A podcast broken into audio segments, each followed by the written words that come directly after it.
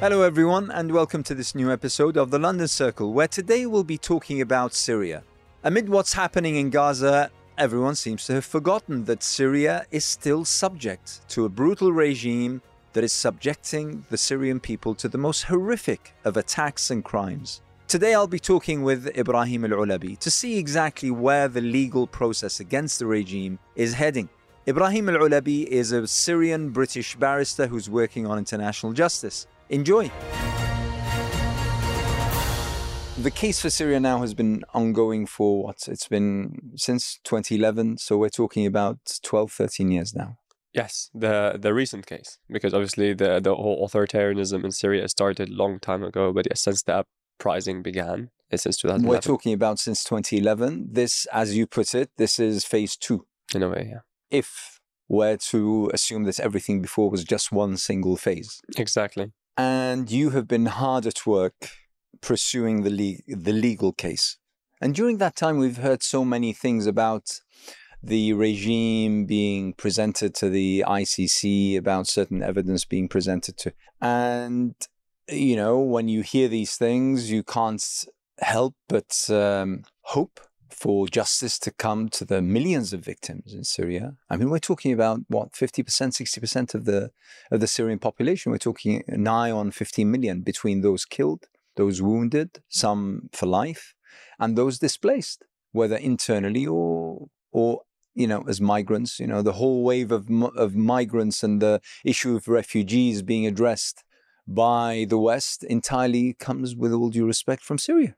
Absolutely. So, what am I justified in casting doubt over whatever legal attempts, whatever channels that you're pursuing, for instance, Ibrahim, that you're pursuing in order to bring the criminals to account in Syria? I think you're absolutely justified. Uh, and so am I. Before I have my coffee in the morning, um, I I often feel like, is there a point?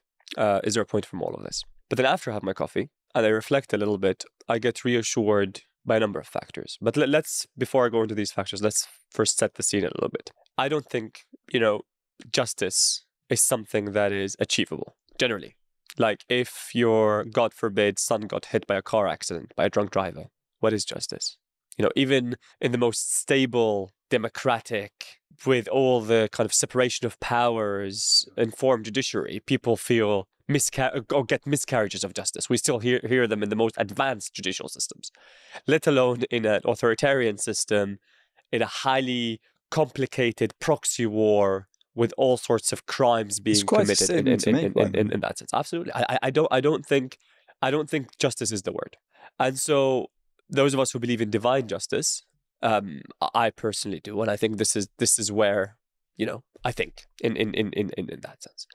And so, what is it then that we're working towards, if if not justice, or what sort of definition of justice? Um, you know, would I adopt to be able to continue working for twelve years on? You know, and I started with this when I was very young. I was 18, 19 when I first started working on the legal work, setting up an NGO and, and, and pushing and pushing uh, um, and so on.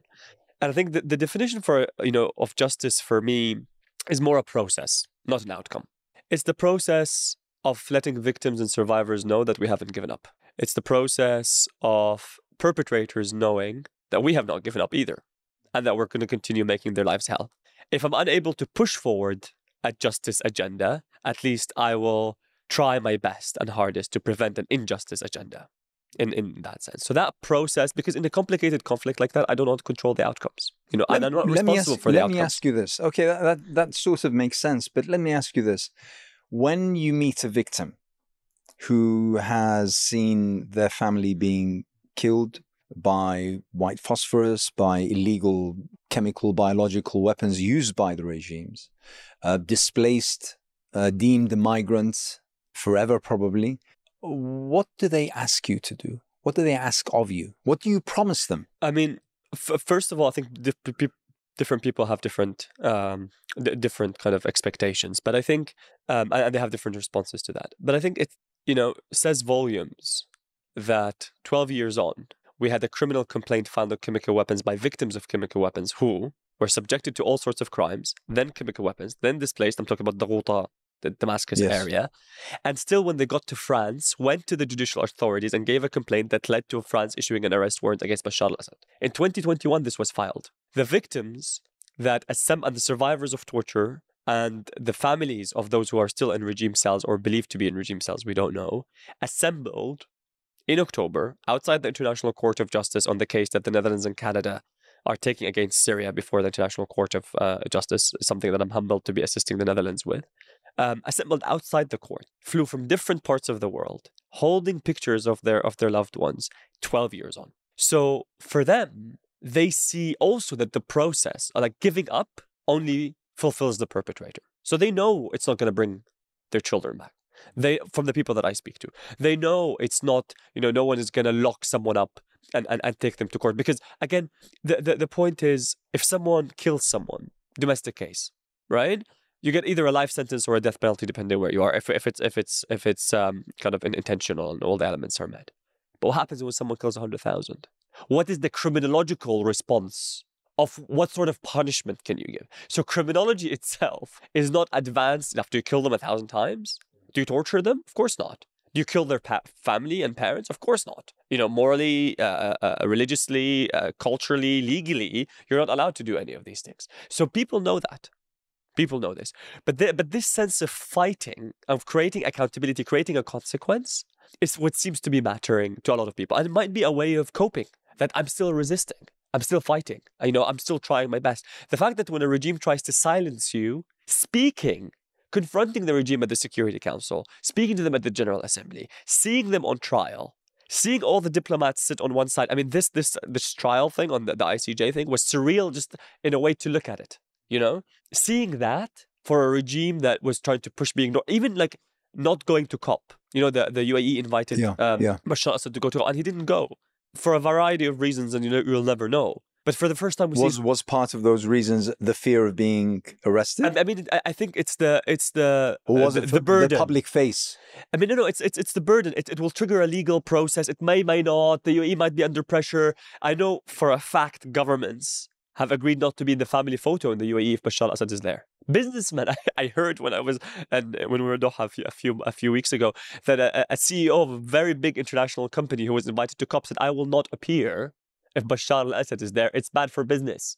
So so when you hear these things, you still feel like going. Going back to the feelings I get after I have a coffee in the morning, there's another thing that keeps me going. It's because perpetrators care. If they did not care about the processes, if they did not cause a fuss about trying to disinform and attack the UN and attack the legal processes and, and try to sabotage uh, sabotage court processes and, and all of that, maybe I should have a different fight. But they care. They respond. They hire the best lawyers. They try they try to use whatever they're using the system. So if they're not if they're using the system, why should I not? Or why should I just keep failing at that system? System is broke, system is unfair, system doesn't deliver justice, system is double standards. Fine, but there is a standard. Even if even if double standards are applied. But then there, at least I can call them out as double standards because I have something to measure with. So it's a tool, a tool to push back. Perpetrators use it. They're very good at it. The question is, why are we not? And that's what that's my mission to try and really have a Syrian voice working for Syria with experts, with people who care, and so on, Syria and beyond. Because again, these standards, war crimes, crimes against humanity, genocide, these norms, what we always tell the world is that this was never a message to us. We're the direct victims of that, fine, direct consequence. But when the regime breaches a convention or a treaty, that's not a message to us. That's a message to the international community that I could, like the chemical the weapons thing, world. I could join a chemical weapons convention treaty and then break it in that sense. So that's why the entire conversation about justice matters in, in, in that sense. And that's because perpetrators care, then at least I should. And that's what's personally sometimes driving me. The fact that now um, the regime is being sort of normalized once again from the political perspective, uh, whilst 10 years ago, for instance, the United States issued very, you know, quite strong statements regarding red lines and, and what, what, what have you. Um, and there was condemnation from various corners, some um, seen as quite influential, quite powerful.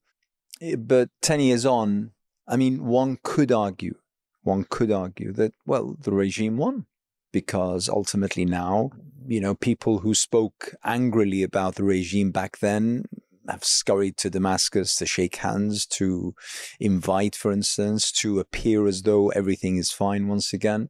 How does that, how does that, firstly, as a Syrian, how does that make you feel?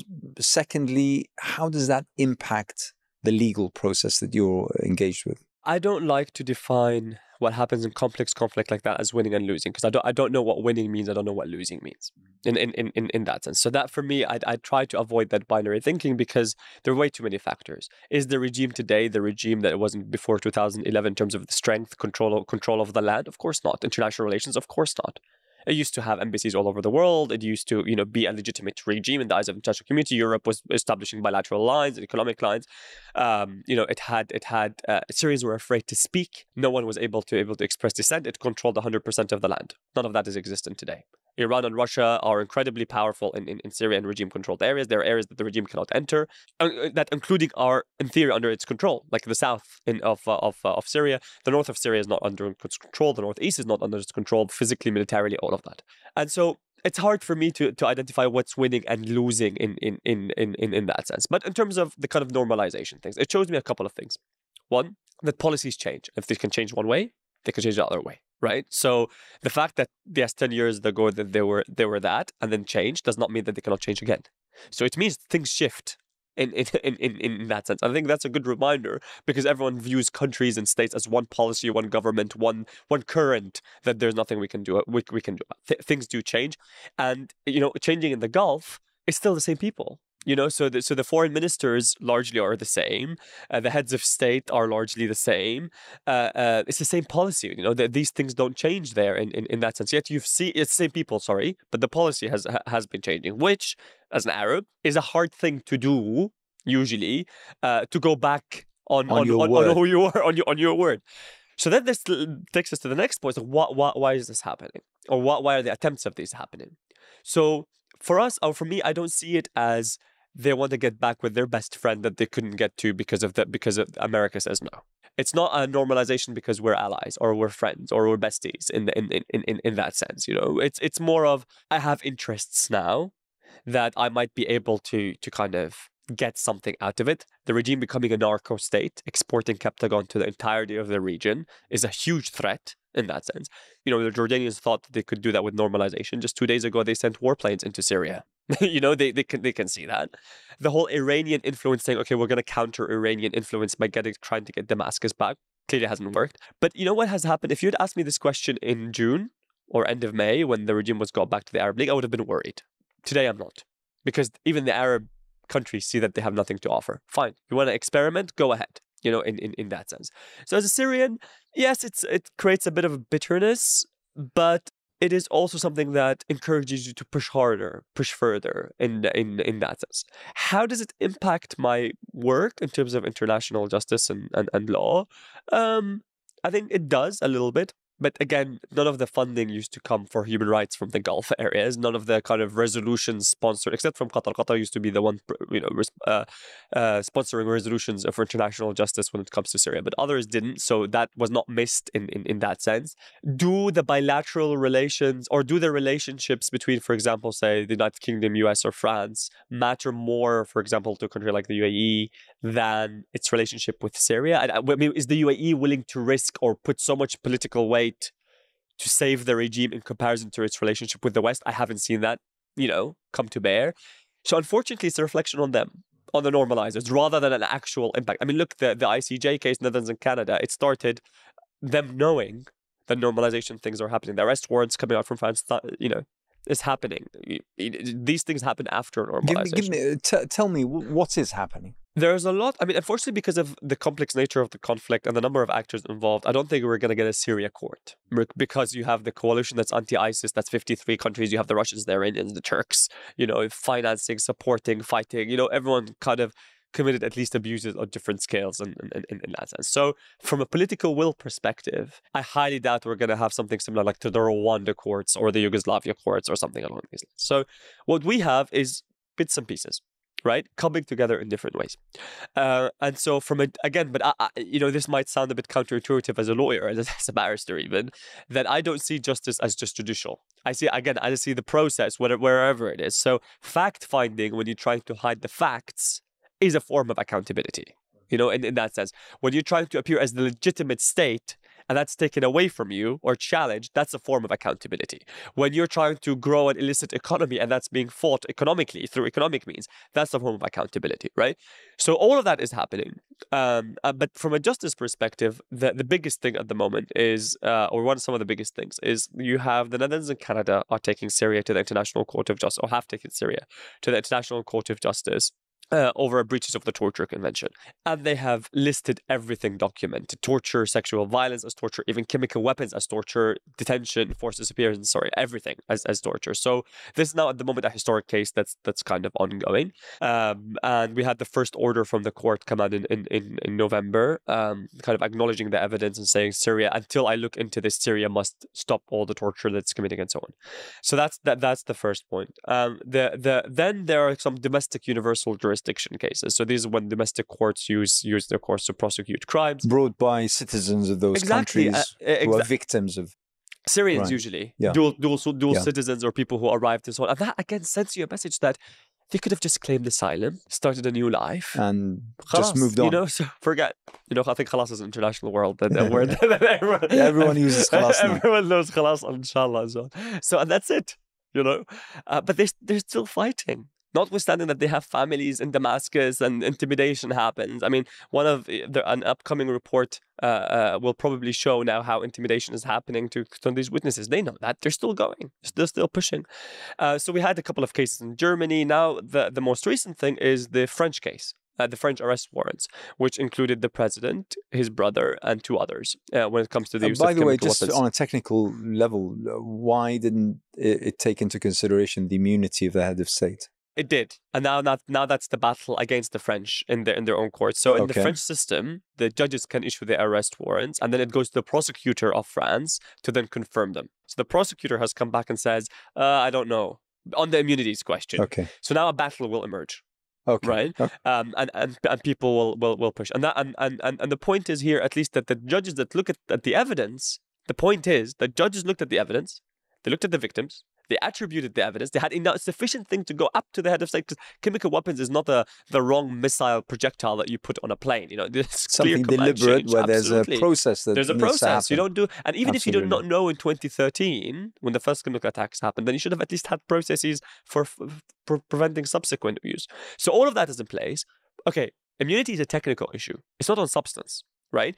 And I would consider it a big success that already now, if you Google Bashar al-Assad with nothing else, put it on Google and put news. All you get is arrest warrant, arrest warrant, arrest warrant, arrest warrant. Even if it fails on a technicality, even if that happens, then what does it say about Bashar al-Assad? He's hiding behind his immu- immunities can be waived, by the way.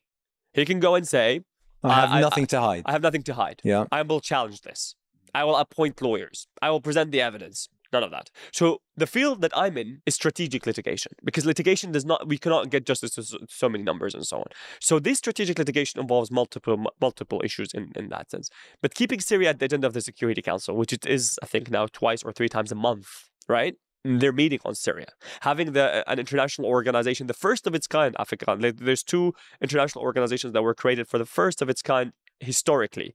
One is a semi prosecutorial UN mechanism that doesn't just document, but also does not wait for a court. It's prosecutors building cases for when there are courts. It's an in between. This was never created before, uh, in, in that sense, called the IIIM. And now there's an Institute for the Missing.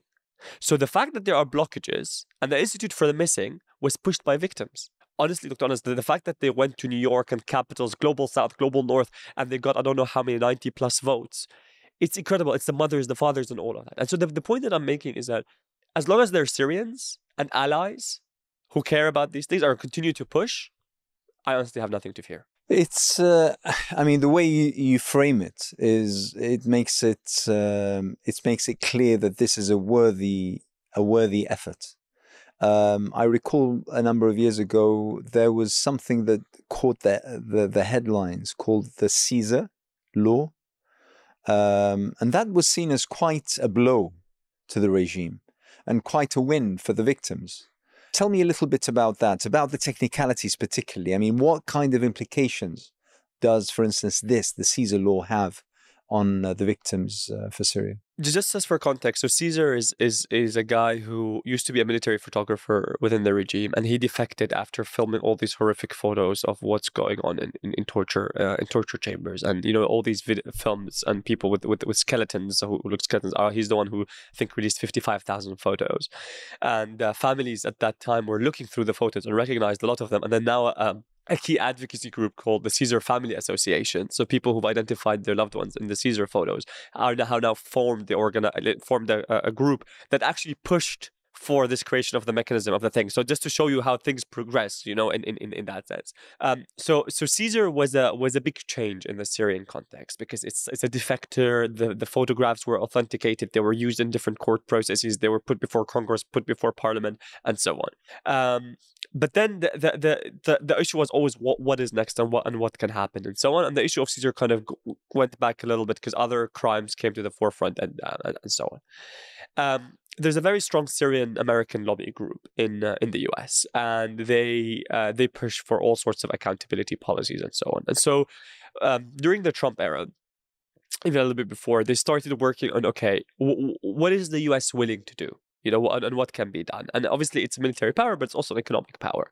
Uh, and so they pushed for sanctions through something called the Caesar Law that makes it very hard. And, and they pushed through Congress. That's the difference. It's not an executive order without going to the details, which makes it hard from one president to the other to change it and that's it. It's it's a it's a bipartisan bill that passed God knows how many readings in, in, in both you know the House and the Senate and, and, and, and so on through through Congress. So Caesar, what it does, one of the things it does, it uh, creates secondary sanctions, which means if you do not do anything but interact with a sanctioned person, i.e., the regime, who has done the horrible things, you risk you open yourself to potential liability, right? So that's one of the things it does, um, and, and so that created fear for normalization. And that's why you hear the regime talking about Caesar, you hear the some of the Gulf states talking about Caesar and so on. But that's not something that Biden can remove, you know, in in in in, in that sense. So it created that that that that that effect. But that sanctions is never just a it shouldn't be a policy. It's a policy tool but at the time when there is no policy, yeah, it, it's we need to use it's the only thing you have. It's the only thing we have, but on its own, it's not enough, and it can actually cause effects that you know are on. Uh, uh, you know, uh, uh, we don't want ordinary Syrians to suffer or, or you know or, or, be impacted by sanctions and so on, which the regime is using as human shields when it, when, when it comes to these to these issues. So uh, it's it's a very tricky debate. But Caesar was one of the the, the successes in in in kind of a, a point in pushing this matter uh, uh, uh, th- this matter forward. Um, because what it also did is that for regime supporters like okay what is the Caesar law? And just the name it was actually funny uh, I mean funny is the wrong word but but, but they were one of the kind of regime propagandists who clearly seems to be affected by brainwashing as well like they they don't watch other news and they're like yeah this you know we were affected by the Caesar law so I went to the googled who Caesar was and oh my god you know? And, and, and he was actually surprised that there are these photos coming from regime cells. And he started saying, Allah, you know, may God have mercy on them. And so, so the name Caesar itself triggered people who are pro regime, who are affected by the Syria sanctions uh, and their allies to look up who Caesar was in, in that. And, he, and for us, he's a hero. Absolutely. Okay. When at the very start, uh, you made a very sort of strong interjection that the Syria didn't start in 2011 the Syrian uh, tragedy has been long ongoing. And I don't know whether you wish to trace it all the way back to the late 60s with the arrival of Hafez al Assad, uh, 1980, 81, with the Hama massacre. Um, thereafter, I mean, where, where, how far back do you go? I mean, it's obviously very hard to to kind of know when when when injustices start because obviously Syria was also a colony, and you know, and, and there there was a lot of uh, of of, of things there, and, and, and so on. Um, but before before I answer this question, one of the things that really gets to my, I mean, I I became hardened to a lot of things over the last twelve years. One thing that I'm not hardened, uh, or haven't become hardened to, is having one of these conversations, this very basic shallow conversation. And they're like, oh, so where are you from? And I say, Syria. It's like, oh, used to be a beautiful country, right? And that word really gets to me because it means, yes, for tourism, they would go and see the beauty of, of the country, absolutely. But they would imply that people who rose up for basic rights, first of all, they wouldn't see what used to happen in the dungeons below their touristic areas and the people who could not return and the forced experience. And, and Syria was a democracy and he was elected. And, and, and although the constitution, as you know, was, was changed in order to make the son the, the president and so on.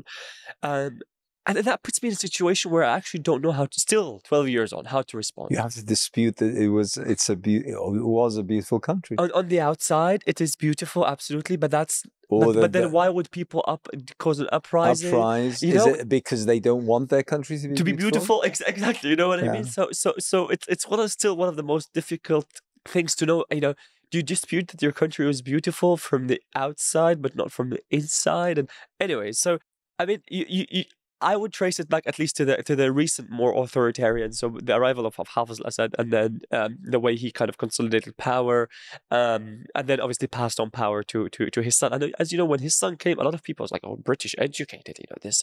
There there there, there is a chance and a doctor you know, less. absolutely. And you're married to, to, to a British lady and and, and, and or Syrian British lady, and uh, you know whose father is also a doctor and and, and, and, and all of all of that. Um, you people expected some sort of change, you know, and and, and nothing came. Nothing came in the in the early two thousands, and, and and so on. And that's why you know people took it to the streets and, and, and so on. Um, and, and but again, it's it's a constant battle. I, I think the battle between, you know, uh, evil and good. I, I can't put a date on it yeah, you know, and, and it's, an a, it's, a, it's, a, thing. it's an always been an ongoing thing, and I don't. And that's why I said I don't know what winning and losing is, and or I don't know what winning. I, I don't want to know what winning and losing is. I don't want to know what justice, how justice is defined. I'd like to have this very, very subjective definition that fits me to continue fighting and fits others to rally together. But beyond that, I'm not interested in any textbook definitions mm-hmm. of, of, of anything because it will make me tired. It will make me stop. It will it will make people feel okay. What's the point? Twenty. It's been going on for thirty years, forty years. What's what's the point? And injustices usually last because people give up. These are the only ones that people kind of uh, the the perpetrators are the only one that benefit from us not having a coping mechanism of definitions. I know might might sound like a crazy person to you in the audience, but that's honestly how how well, I have going. to say that I identify with a lot of what you're saying. I mean, I myself come from Iraq, and um, those awkward conversations that I have on all sides, by the way, not just by foreigners uh, talking about uh, oh, the cradle of civilizations and the such, but but also, yeah, I mean, more recently about people praising and saying, well, you know, you had it so good during the days of Saddam, you're so brave, so and then you're stuck. I mean, what do you say? What, what, what where do you go? But the the fact of the matter is that you realize that people are comparing the here and now, and um, and th- and and that is that is part of the problem. Not only you know this is not a, a small scale thing; it's a global thing, and that is our our memory in regards with history is extremely short term. Absolutely. The, the the history point is, is the key point. People don't often read history or, or or read history from one perspective,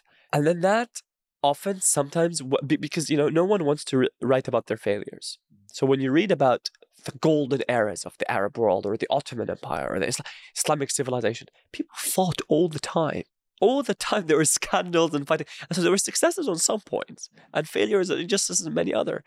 And so reading about uh, presenting anything as a golden era, yes, okay, fine. In some perspective, yes. But presenting it in a way that then makes us feel like we're absolutely failing or absolutely. You know, statistically, Dr. Anas, it, it actually feels bad to say this because humans are not statistics, but statistically, there are less people dying now, even in wars.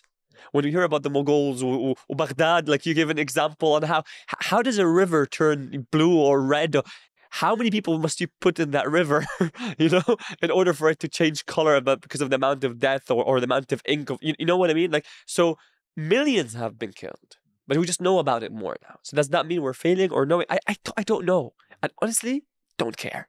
As long as I'm pushing and as long as I have a support system around me that holds me in check, because you can easily then think you're doing good and you're actually doing harm. And that I think is the worst thing in at least my line of work that you could you could be doing.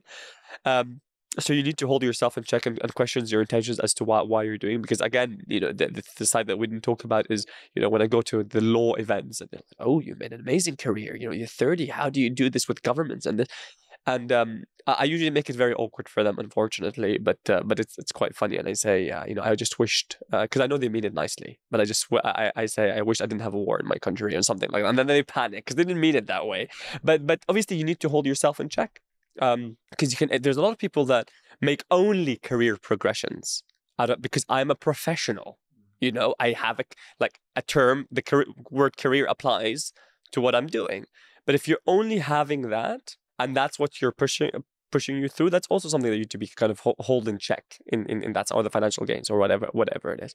So as long as I have my, the the system around me, the, the support system that kind of holds you in check, then you should continue the fight. Yeah, that That's no, that's that's a, that's an excellent point, and um, this brings me to something which I have to say it pains me a little, and that is that. Uh, regardless or despite the uh, horrific nature of, uh, of Syria over the course of the past 12, 12 years, it's now become sort of a, a side issue, a secondary issue. It's something that people just mention in passing rather than even those that were absolutely with the revolution, with democratic change, with freedom for the Syrian people.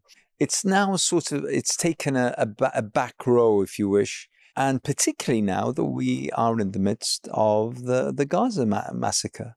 And, and that must be extremely I mean, I have to say, again, I mean, bring it back to Iraq. I mean, 20 years ago, all that the world talked about was Iraq whether it be the opposition to the war, whether it be the illegality or otherwise of of the Bush Blair venture in Iraq, whether it be the occupation, whether it be the fallout, sectarian politics, and uh, the kind of mass killings and the such. Um, you know, maybe exceeding the million and a half mark. No one knows.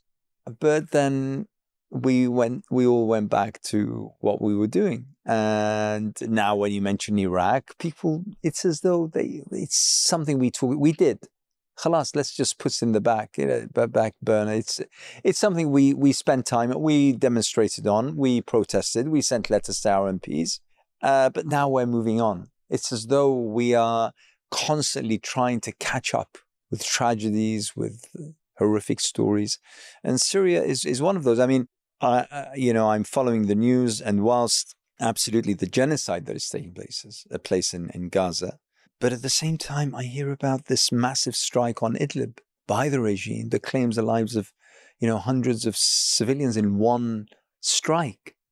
But there's, you know, there's no one's talking about it. Yeah, I mean, I think that's human nature, mm. right? It's something that I that I kind of even studied at Oxford last year, two years ago, is that people can't relate to mass things. People cannot relate to parallel things. They need one child, one human that they can identify with. People need to identify to things that they can see and people or feel, and people want to be able to feel like they do something. So if we think about, you know, Yemen, Syria, Iraq, uh, uh, you know, Libya, uh, Libya Myanmar, uh, you know, there's so much going on in, in, in, in the world, so much injustice going on, sometimes more, bigger scale, sometimes lesser scale, sometimes by more democratic democratic countries and, and others are, are, kind of more authoritarian. And, and so I, I think it's, it's also a way of people being able to survive. You know, I, so I, I don't blame people with having the fatigue. I honestly don't. I used to. I used to be very angry. I was like, why don't you care? What used to? I used to live in this parallel world, as you know, Dr. I used to go down to Syria during the conflict very actively. And then four hours later, I'm back in London. And then I'm, you know, sitting in whichever cafe. And it's like, why don't these people care about what I just saw four hours ago? You know what I mean? In, in, in, in that sense. Um, but I realized two things. One, it's our responsibility to keep the headlines right? It, it's it's it's the responsibility of those who carry the cause to to to keep. You fighting. can't expect victims to continue to push the headlines. I mean, it's it's it's hard.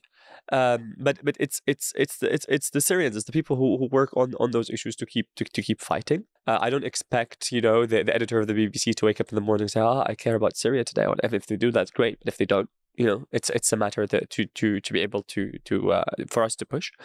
Um and and the other thing is that i don't blame people right? So so so these the, the, the, these are, are are the kind of two things. But again living in my kind of world of of of of what, what winning and losing means I, I honestly felt at some point that russia which backed the assad regime um felt so empowered that all the attention was on syria because it could block things. Now that it's off the radar it's not getting economic gains. It's not moving anywhere they're struggling. You know, so is the regime. Like it's it's their their limelight sometimes gives you more leverage. in that sense.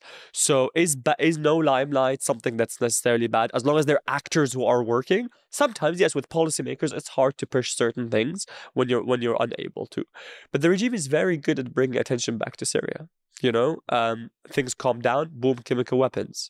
Things calm down, boom, refugee crisis. Things calm down, Captagon. I mean, this this podcast that that, that I um one of the podcasts I listens to um the, the rest is politics. They uh, they mentioned Captagon in Syria as for a UK audience. I was like, wow, congratulations, you know, Bashar, you made you made it to the headlines again. Like because because that's when you try to ignore a conflict like this, it, it spills over. But you have to think to yourself. I mean, is it pure stupidity or is it something deliberate? Maybe it, it's survival. You need, they needed the they needed the cash. They needed the income. The, the drug thing. I mean, no, but but but these, for instance, like you said, I mean, every time Syria disappears from the headlines, they manage somehow to haul the news back to what's happening in Syria through committing a crime or bombing something or I mean, doing it's, something. It's, it's a mix of things. I mean, chemical weapons. I think were were. I mean, because people, you know, when there was a chemi- big chemical weapons conference that we were at in November, and people were like, you know, people, chemical weapons were banned. Okay, because they're bad, but they're also not very effective. Like, you know, uh, for the kind of wars that were fought in Europe, yes. But when you're trying to get people to surrender, chemical weapons and a lack of reaction from the international community to the use of chemical weapons are very effective. Because the people are like if they're not going to respond to chemical weapons i may just leave. Why should i hold on to my to to to, to the to where to where I am, particularly because you can't hide in the bunkers if they are if there were any because they, they they go down, and you go up you get barrel bombs. So so you know what I mean. So sometimes it was an, an a military need, sometimes it was a political need, um uh, you know it, sometimes it's it's an economic need like now the, the issue with drugs, and sometimes you're out of control like you can't you can't control so many different different things. So I don't I wouldn't do it as stupidity, but it's it's just a matter of of of it's it's it's a hard narrative to control. Um, but these things always come back. I mean, Iraq come Iraq Iraq came back when when the whole Syria strike came back, right? You know, uh, and so so the, these things never never go away uh, in, in in in that sense. Um, but as long as that fact that something is not in the limelight does not make the actors that are pushing for it or the actors that care for it give up, um, you know, news the Russia the Russia part is interesting. I mean, obviously, uh, you know, since Russia became part of the the bad books of uh, of, of, the world um, two years ago, surely Syria must have, you know, once again, you know, found some breathing space. And I talk Syria about the, the you know the revolution, the, the the freedom fighters and the such. Surely, I mean, they must have found some new spaces that weren't there before. I mean, it's it's it's it's funny because a lot of Syrians would have said, you know, would usually uh, uh, uh you know said that something global needs to happen in order for something to move in Syria. Ukraine happened, right? It doesn't get more global than, than that at the moment. So a couple of things happened. But again, this shows you that, you know, Syria is now a very proxy war. And the allies that, you know, the opposition have are also not necessarily your allies when it comes to Ukraine and Russia, right? So you're not mentioning names, but you have countries that are not necessarily against Russia in Ukraine, right? Or don't want to link the files because this idea, as, as you know very well, you know, the foreign offices are usually structured geographically, not thematically, right? So it's not have, you know, the, the, the war uh, department. You have the Syria department, down the down the hole you have the Ukraine department, and down the hole you have the Russia department. And linking them makes things very, very complex. So while because I have to agree, like such was the case in, with Russia, I have to agree a resolution the Security Council with Russia. The US has to do that. When it comes to Syria, it's not going to agree with that on Ukraine, and so they're they're not necessarily wanting to link link both.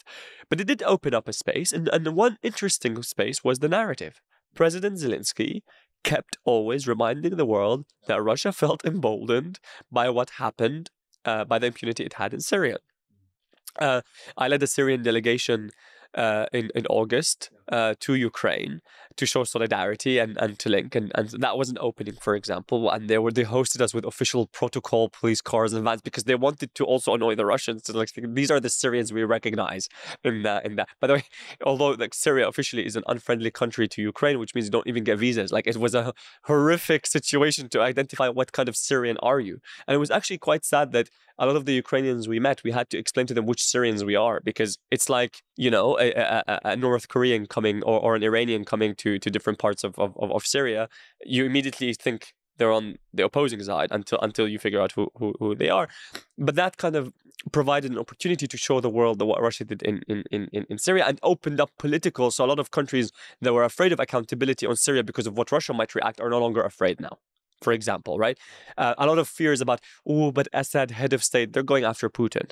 You know what I mean? So now it allows us to say, well, much smaller fish, buddy. You know, like like if you manage to do that against Putin, you should be able to do to do that against other perpetrators in, in that. And so it opened up that space.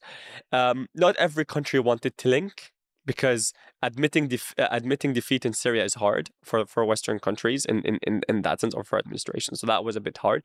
But the UK, for example, was very hard to link, uh, very um, happy to link, and and they made and you know I appeared in a Foreign Office video saying you know we um, feel for what the Ukrainians are going through because of what we've seen in Syria, and, and we sense a full sense of solidarity. And these were heartfelt words. You know what Russia is doing in in um, in Ukraine illegally the aggression thing. It did in Syria legally. It, it prompted up a regime that started take self determination in, um, in in that sense. L- let me uh, tell you about something that is extremely difficult, which uh, I myself, my organization, my supporters um, have to deal with, and it's extremely difficult.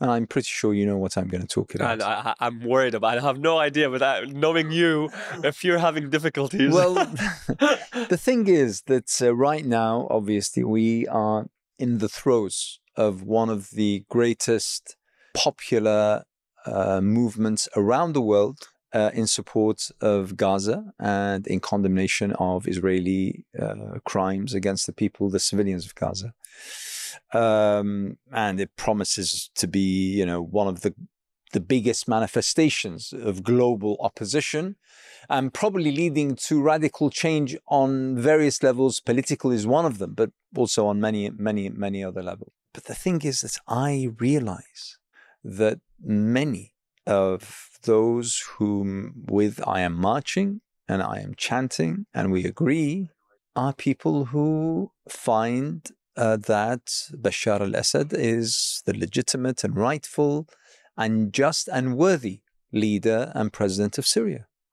And they see the revolution, which uh, I unconditionally, unequivocally support, as being an American, uh, uh, empirical sort of uh, project to destabilize Syria and to scupper the riches and the the incredible, you know, potentials of, of Syria. Where do you go? What do you do? It's um, very disheartening, honestly, and um, and it's it's it's very hard that you know we often accuse countries of double standards, but when you look at such individuals, they're applying the same double standard. They're they're not happy to call out a war crime or a crime against humanity in one side because they're potentially their allies, but they're happy to do it rightly when it's the other side or, or, or the enemy in, in, in, in that sense. So I think sometimes we have to do look inwards, um, and I'd remind them all to look inwards and apply, and they apply the single standard uh, when they're calling out others on on uh, on, on double standards. Um, as you know, I, I'm involved a lot in policy, and to make the, the conversation harder, um, some of your allies, country allies on Syria, who are standing up against the regime, are not the ones doing so when it comes to the same crimes that you're dealing with in Gaza. In, in that sense, and I have to interact with the, with those governments, and they're good people, and they're the they're the right policies on Syria the not so wrong uh, right ones on, on, on, on Gaza. What do you do? Compartmentalize? What do you do? Isolate? What do you do? Just... I always think about how do governments do it? When two countries' presidents meet, they have trouble on the economy, fights on fish, war, turfs. They have alignment on immigration. They differ on this, they but they still manage to con- do the compartments in order to move things forward.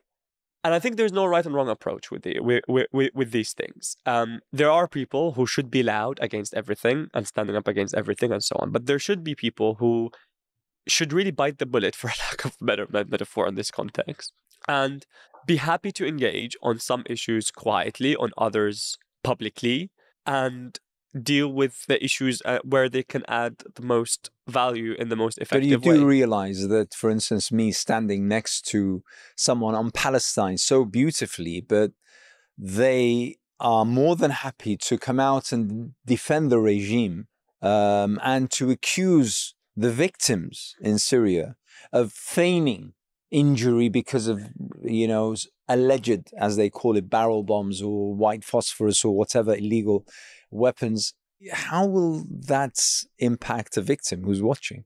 my question is that how would that impact the cause they're advocating for? Because their credibility, I mean, it's the same people that doubted Amnesty and Human Rights Watch and the UN on Syria are the ones sharing Amnesty and Human Rights Watch and UN reports on uh, on on Palestine in, in, in this. Um, do I would I personally pick them up as an ally? No, in in, in, in that sense, fine. If they, they everyone chooses the causes they support and the causes that, that, that, that they oppose. But if I would be in a different forum, I'd definitely grill them on whatever they're not standing, as I'm sure you would. And and when it when it when it comes to to to Syria, I think picking battles is hard. Uh, I think prioritizing is hard, and I think this is this is now th- this is kind of a hallmark of our era. There's so many causes. You know, previously I would assume you're from that geographical area or your father was from that geographical and you're just focused on that area. This is this is this is what you know this is where you have information but because now we know so much and there's so much disinformation as well we feel like we have to respond to all causes in the same way and, and, and so on i think we need to appreciate well i wouldn't plat so if i control the platform i wouldn't platform such people I wouldn't choose them as my allies. If they happen to be there, they happen to be there. Uh, I wouldn't, co- you know, necessarily co-sign and you know do, do all do all of things uh, with them. I've, honestly, I, I differentiate them between those who are quiet on Syria, and the same way that I would excuse some of the people who are quiet on the issue of Palestine because they know that not all wars and justices are fought publicly in, in, in that sense. And that's where we have to be kind of selective in how we do things and which leverage do I lose in order to, to gain what. Because I feel sometimes being public is, is about you relieving, depending on who you are, obviously, but but it's sometimes about relieving our conscience. It's about me feeling that I've expressed something, which is fine. But that's where we need to kind of be be be be careful on those issues. Um, but yeah, I wouldn't necessarily platform them or work closely with them and so on. I mean, you, you remind me of uh, a conversation I had recently. I'm I'm also um, a promoter of uh, the rights of the Uyghurs in in China, and again, um, to my horror, um, I, I was one of the earlier people to uh, to come in contact with, in in contact with the Uyghurs, and um, when I heard about, I, it was the first time I heard about this. Is around 2010 and a lot of people didn't even know that there was the case of East Turkestan and, and the like. And then, to my horror, I fa- find out that there is a sizable um, community, Muslim, as well as human rights fighting and you know pioneering the such, who think of the Uyghur cause as an American plot to undermine the Chinese regime, and therefore they've plotted these people, and these people have no case whatsoever and therefore, you know, it's similar to, to what I, you know, to, to the Syrian case. But then you find to your horror that your friends, the Uyghurs, are in touch with the Israelis. You know, because the Israelis have spoken publicly about the horrors committed by the Chinese regime against the Uyghurs. And all of a sudden, you are in this incredibly tangled web where you have to navigate. And the thing is, you know, okay, so I tell the Uyghurs, listen, this is not good for you. This doesn't work. This is against, you know, your very standing and your very principles as people of a just cause.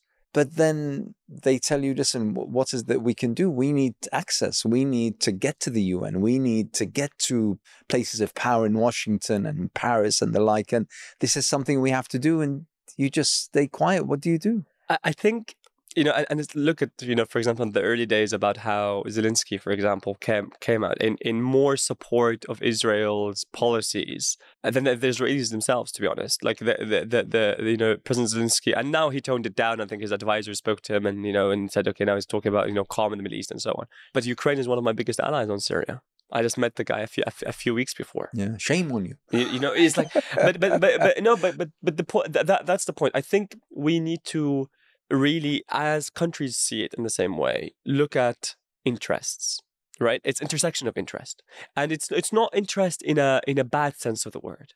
Yes, you and I are allies on this cause, just right cause. You are uh, you and I are enemies on a different thing, and we don't agree. I don't see eye to eye. I wouldn't invite you to dinner.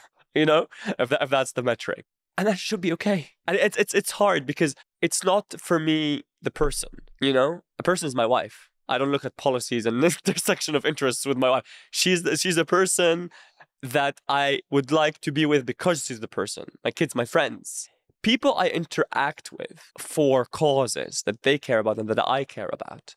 It I think should be absolutely fine to have intersecting interests but not on everything.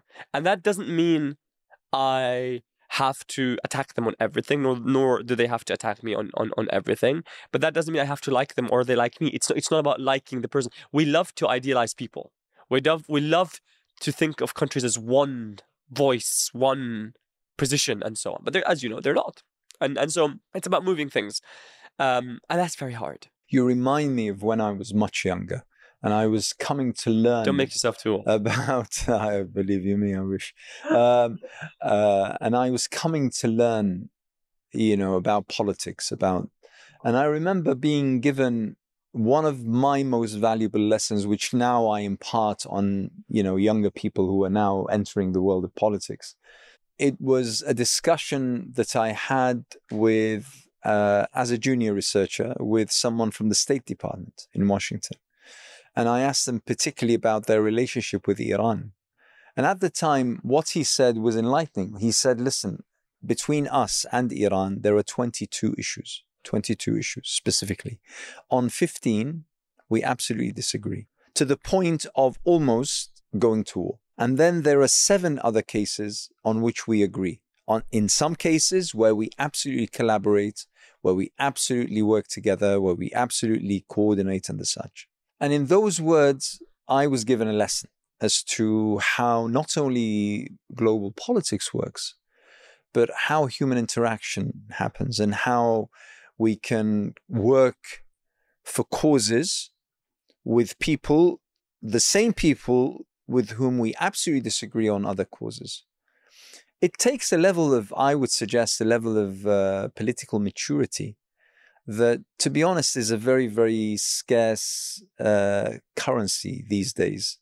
Uh, because uh, you know people work on the basis of love hate you know that it's it's maturity but also i think it requires you to be constantly uncomfortable with yourself. Uncomfortable. Uncomfortable. Because you're constantly because it's it's not i don't think it's human nature. I think i think what you're describing is absolutely correct. I don't think it's human nature. I think it's it's it's not a comfortable feeling to meet someone on something and then oppose them and be on the opposite side with the same person. Because we, we we we you know we're humans. We we like relationships. I, would like to like the person and, and so on. So i think it's much harder emotionally harder from a characteristic perspective harder to ask what you do and to, to do what you're what, what what you're asking people to do.